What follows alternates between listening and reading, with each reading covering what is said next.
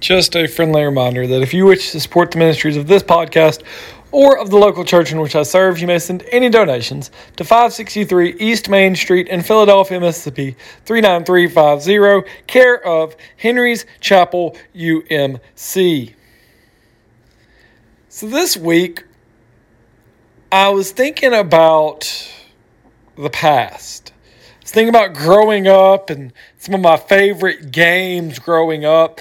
And I, and I started to realize that a lot of children's games, whether it be the quiet game or Simon Says or Follow the Leader, a lot of children's games, and kudos to parents out there, are directed towards obedience. They're focused on how can we get our child to be more obedient, to listen to us, to learn to sit and be quiet, to learn to follow instructions, to learn to do as they're told. And as I started thinking about that, I began to think about how growing up, my spirituality was very closely related to a lot of these children's games that I played. I started off and, and my faith was like a giant game of Jesus says. I found myself, Jesus says do this. Jesus doesn't say do that. Jesus said do that. Jesus didn't say that you could talk to that person. Jesus says that, oh, don't go, don't go there because Jesus didn't say. And I found myself trying to, to follow and do things that the church had told me that quote unquote Jesus said. And then uh, whenever I would do those things that that Jesus didn't say or that the church said that Jesus didn't say, I, I found myself doing the same thing that happens in Simon Says when you do something that Simon didn't say. I was out.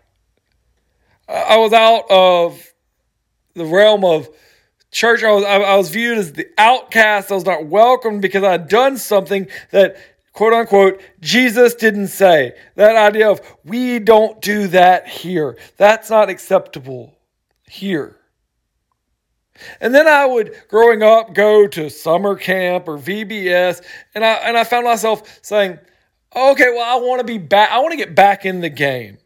A lot of times I would get pushed out of the game because I didn't do what quote unquote Jesus said, and I was fine with it. But then something would happen, those, those mountaintop experiences, and I wanted to get back in the game.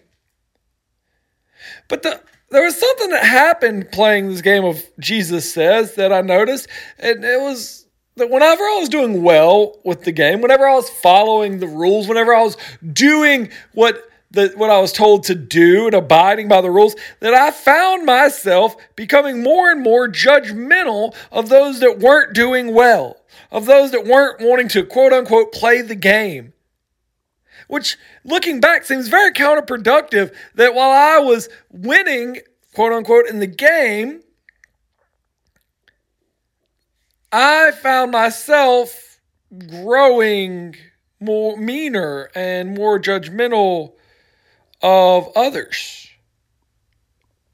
And as I've talked to people, I've begun to realize that for many people that have left the church, or many people that have never gone into the church, this is one of the reasons, is because they didn't want to play the game. They weren't they weren't good or consistent at following what some institution told them they were told, supposed to do. You have to do this and not do that. And so they took themselves out of the game because they said it wasn't fun. They said that it wasn't what they were called. Uh, they didn't align with what they thought the rules should be. They didn't want to play a game. And, and I've started to realize that Jesus isn't about the rules, about following and abiding by the quote unquote rules, but he's about relationship.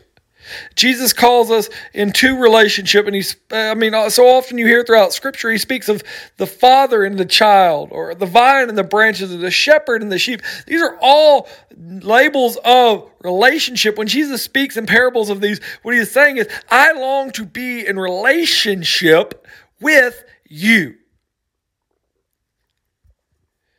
And one of the problems that developed with this Jesus says mentality. There are many problems that can develop out of it, but one of the problems that I've seen that develops in our society more so than just in individuals is that the quote unquote rules that we are supposed to be following, they become misconstrued. It's a lot like that, that that game growing up that we played, the telephone game, where I would say something to my neighbor, and my neighbor would then say something to say the same, be supposed to say the same thing to the person next to them, and so on and so on down the chain. And it goes from something along the lines of, I really like pizza. And then at the end, all of a sudden, the person at the end of the line is saying, zebras smell funny. And you're wondering, how did that happen? But this is how the quote unquote rules of the church have become so misconstrued. As they have been shared and translated and interpreted by different people, and some and sometimes, um, not always, but sometimes people with different agendas they find the, the what we see is that the the rules, the way in which the scripture is interpreted, and how and how people use that as interpretations to say this is what who's in and this is who is out. These rules that we have constructed as humans often become manipulated and skewed. Instead of what if just for a minute, if when trying instead of trying to translate, manipulate, or interpret the words of Jesus, we decided that instead of instead of trying to follow the rules, we were just going to follow the leader. As a kid, though, I, I must admit I loved playing follow the leader. Well, that's not true. I love playing follow the leader, but only if I was the leader. And I think this is so often how we are in our faith as well. We claim to follow Jesus Christ but what we've ultimately done is we have created our own list of rules and regulations, of guidelines that we can follow. We find ourselves looking at scripture and going, I like that one, I don't like that one. Jesus didn't really mean that. Jesus meant this. And what we do is we create a list of rules and regulations that we can follow. And our life is no longer about following Jesus, but it is about following the rules that we as humans have put into place. And not even the entirety of the rules through Scripture, but just the parts that we like, that we're comfortable with, those things that we can follow, those things that kind of cater to who we are as individuals. And so we're no longer following Jesus, but we are following our own wants and desires ultimately. And this thought process, this approach to our faith, brings us to exactly what we hear if you were to come and hang out at a church daycare for too long. Those kids crying and screaming and throwing temper tantrums, screaming out, but I want to lead the line. And what we see in our churches and what we see in our faith is people walking around screaming, I want to lead the line. But Jesus says, isn't this idea of or isn't the right approach because so often when we play Jesus says as the church, what we are ultimately saying is we say. And Jesus doesn't call us to simply follow some set of yes and no guidelines. He calls us into a relationship and to follow Jesus. As we hear these words from Matthew chapter 9, verses 9 through 13, let us think about the games that we play as kids. Because as Jesus went on from there, he saw a man named Matthew. And now, mind you, Matthew's writing this. This is in Gospel of Matthew. So he's talking about himself. He's telling a story that he encountered. But he saw a man named Matthew sitting at the tax collector booth. He said, Follow me. And Matthew, surprisingly, didn't ask any questions, it says. He just got up and he followed him. And while Jesus was having dinner at Matthew's house, many tax collectors and sinners came and ate with him and his disciples. And when the Pharisees saw this, they asked the disciples, Why does your teacher do that? Why does he eat with tax collectors and sinners? And on hearing this, Jesus said, It is not the healthy who need a doctor, but the sick. But go and learn what this means and he says, Go and learn. This is the phrase he wants them to learn what it means. I desire mercy, not sacrifice, for I have not come to call the righteous, but the sinner. And this is the word of God for us, the people of God. Thanks be to God. So here we are with Matthew, the tax collector. And now, if you're not aware, uh, the tax collector is the most hated person in the area. And the reason is is because they are a Roman official. They are they are governed by Rome. And but Rome says you can collect as much as you want. You must collect the taxes, but you can collect above and beyond as much as you want, so long as I get mine, is what Rome says. So tax collectors are notorious for over collecting and, and padding their own pockets. And so they become the most hated people in society. And this is who Jesus comes to. And he says, Follow me. I mean, to show how bad tax collectors are, in verse 10, it literally says that many tax collectors and sinners, and, and, and like sinners don't even want to be associated with Jesus, with with the, with the tax collectors. They're like, all right, I mean, like, yeah, we're sinners, but they're tax collectors, and that's even worse. Tax collectors are viewed as the worst of the worst. And Jesus comes to this Matthew and he says, Follow me. And now I can imagine and the reason I can imagine is because I've had these conversations before when it comes to the idea of church and people coming in that are viewed as unkempt or unworthy. And I can imagine the conversations that are happening with those that are following Jesus, that they're not happy. They don't want him in the group. They don't want to be associated with that person. They, oh, we can't wait. We if he's in, I'm out. Basically, I, we I don't want to be associated with him. But but it's so crazy because Jesus comes and he says, "Follow me." And and the crazier part is that Matthew does it.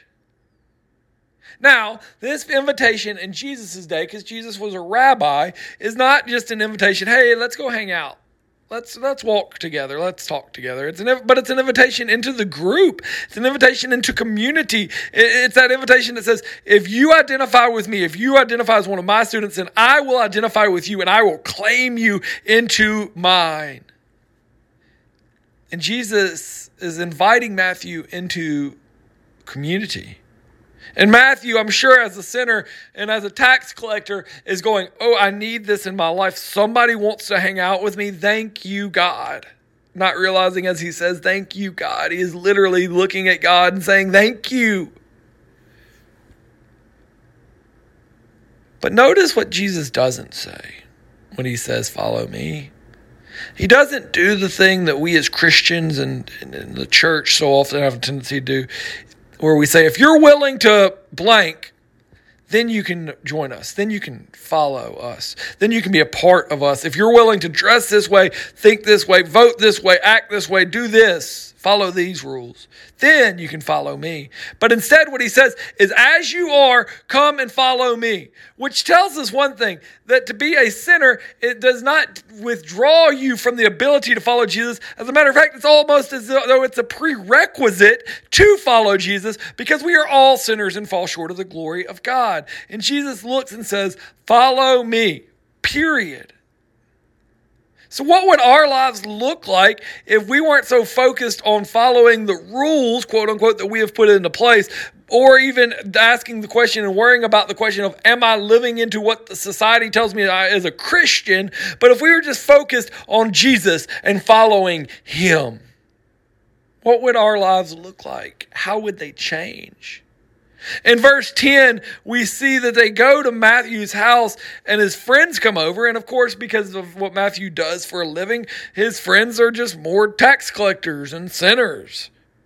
And I believe, and I can imagine that those in the in crowd, those that those those religious elite, if you will, the, those church goers, those those people that have created the rules, are starting to get mad and upset and frustrated because this is against their rules. We don't do that here.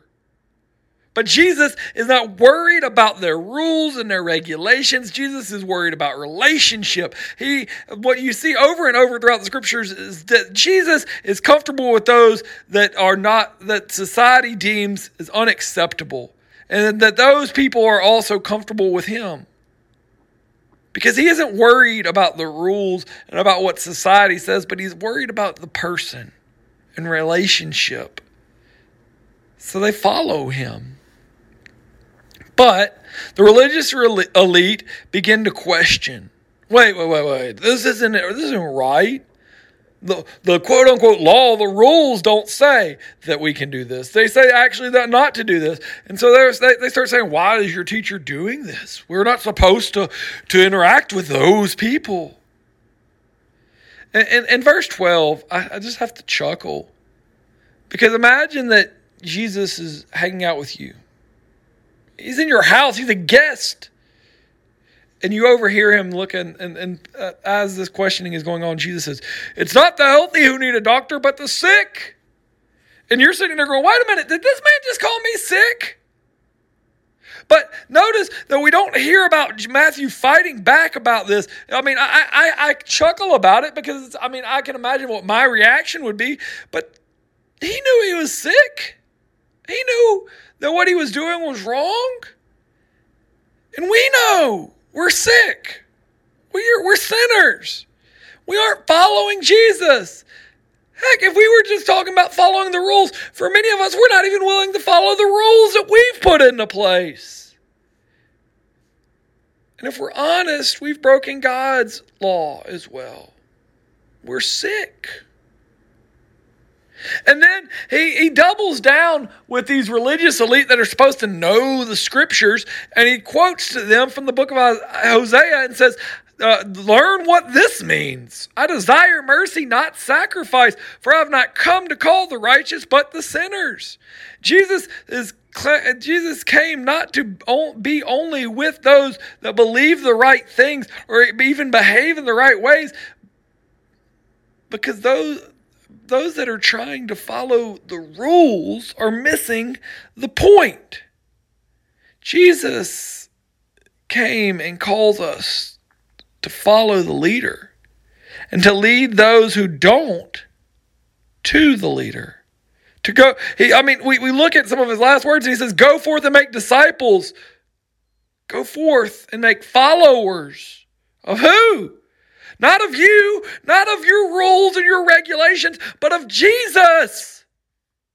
We've been called. We've been given an opportunity to partner with God. The church wants us so often, the big C church, the universal church wants you to believe right and behave right. And eventually, but if we do this, we eventually become the Pharisees those that are sitting on the outside judgmental, claiming that if you change, you can join us. But Jesus comes in and shifts it all on its head and says, Join us and you will change. See, the problem is, is for many people, we put up rules, regulations, guidelines, and barriers that say you must do this and then you get in. And what Jesus is saying is come in and then you will see what you need to do because you will follow me. And it's my desire that as a church, we become a church of invitation, inviting others into relationship with Jesus and with us, inviting others to follow Jesus, and that we would be willing to do the same, that we would put our faith, our hope, and our trust in following wherever it is that Jesus Christ leads us. That we would go without fear wherever it is that He is calling us to go as a church and as individuals. And that we would invite others on that journey with us. I came across this quote on Facebook this week about invitation. It says, Don't just invite people to your church, but invite them to lunch, to your home, into your heart Tell them you love them. You'll always be there for them. You are the church. It's saying invite them into relationship. Invite them to follow Jesus. Invite them into relationship that they may know God and they may pursue after Him and that you may do it together. That you do not worry about your own rules, regulations, and guidelines, but you just keep that and say, let us all point our glance towards Jesus Christ, that we may seek after him and that we may follow his lead. And that my rules can go away so long as we are all seeking to follow, honor, and serve our Lord and Savior Jesus Christ. Because it's not the healthy who need a doctor, but the sick. And Jesus does not desire, uh, desires mercy, not sacrifice. He's not come to call the righteous, but the sinners. So, how are we engaging in that calling? Saying, Come and follow Jesus. Amen and amen.